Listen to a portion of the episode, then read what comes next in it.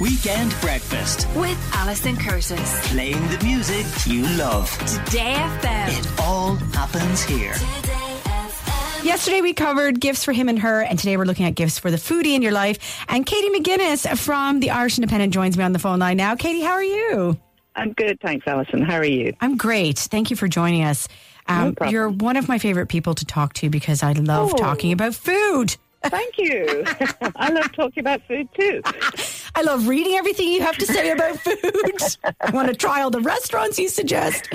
It's all good. Um, but Katy, something that is nice at this time of year is, you know, there are lots of luxury products out there and there are lots of kind of interesting things that people might go, I'd like to get that, but they wouldn't buy it for themselves. And certainly Yeah. foodies have a lot of options in Irish produce and things like that across the year. But you've got ideas of really nice things that people can get for someone for Christmas this year. And one of them is actually a book. Yes, well, um, this is my ego speaking, but um, there's a reissue uh, Yes. this year of a book that I wrote with uh, celebrity uh, Meister Butcher Pat Whelan 10 years ago. and it's 10 the Irish years Food ago? Book. 10 years ago, yeah. It's the 10th Wow. anniversary, uh, 10th anniversary edition. And this time, um, all the, the proceeds are all going to two charities. So Lovely. to the Capuchins and Cork Penny, Penny Dinners. Um, so for somebody who is maybe new to cooking or maybe uh, just wants to consolidate the recipes they have or something, it's it's a really you know people call it a bit of a bible, and I think it is. And So if you eat if you eat beef, it's a good one. Excellent. The Irish beef book. And 10th anniversary. I can't believe that as well. So, uh, people, where can people get it though? Um, it's in all branches of Dunnes, and it's a and it's in bookstores as well. Excellent. Now, kefir. I don't know enough about kefirs now, Katy. Well, kefir is good for your gut. Basically, it's full of uh, good bacteria, and we all know we should be looking after our gut. Yes. Um, most most kefir that you see is uh, dairy based. okay. um, So what I'm suggesting here, um, uh, you know, and dairy-based kefir, you know, great with your breakfast and all the rest of it, but perhaps not, you know, with a meal or as an alternative to an alcoholic drink or whatever. okay. Whereas um, there's an Irish brand called King of Kefir, and they make water kefir, and you can Ah. order a case of their different flavored kefirs. I have to say, my favorite is one called Hopped, which is kind of, you know, it's sort of like a bit like a beer, but Yeah. obviously it has no alcohol in it. They also have flavors like chili and ginger, and there's lemongrass, and there's cucumber and mint and stuff like that. Cucumber and mint, I would go for now, I have to say. Yeah.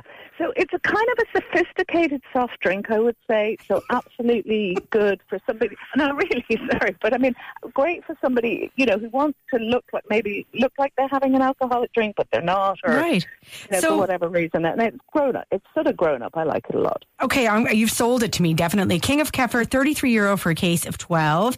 And we love talking about sweet things at this time of year, and you're making a suggestion of uh, lovely chocolates. Yeah, Tara Gartland um, is, is an amazing pastry chef who used to work in Michelin-starred restaurants, and she has set up a chocolate business. Right. um, which she operates from Monaghan, but she ships uh, all over the country.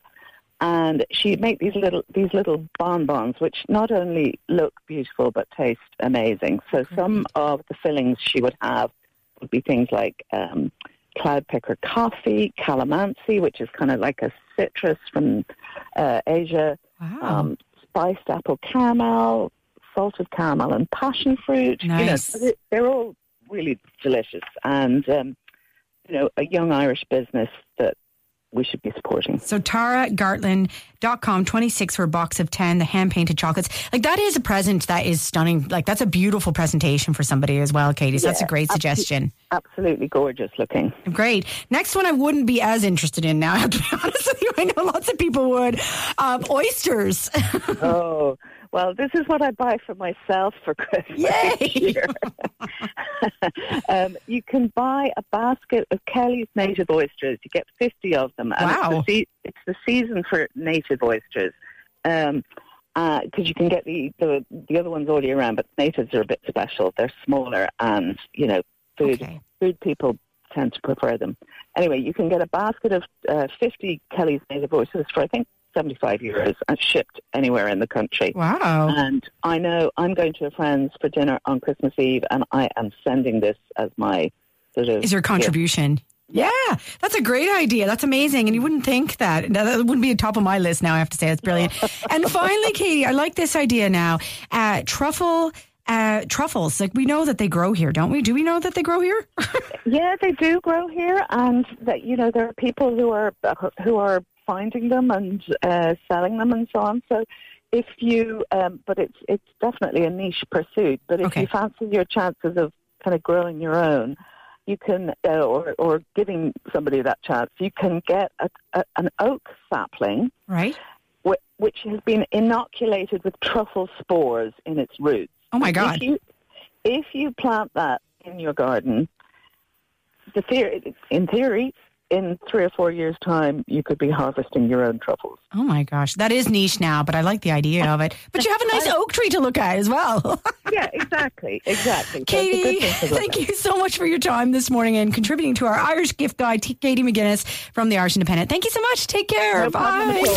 Weekend breakfast. With Alison Curtis. Playing the music you love. Today FM. It all happens here.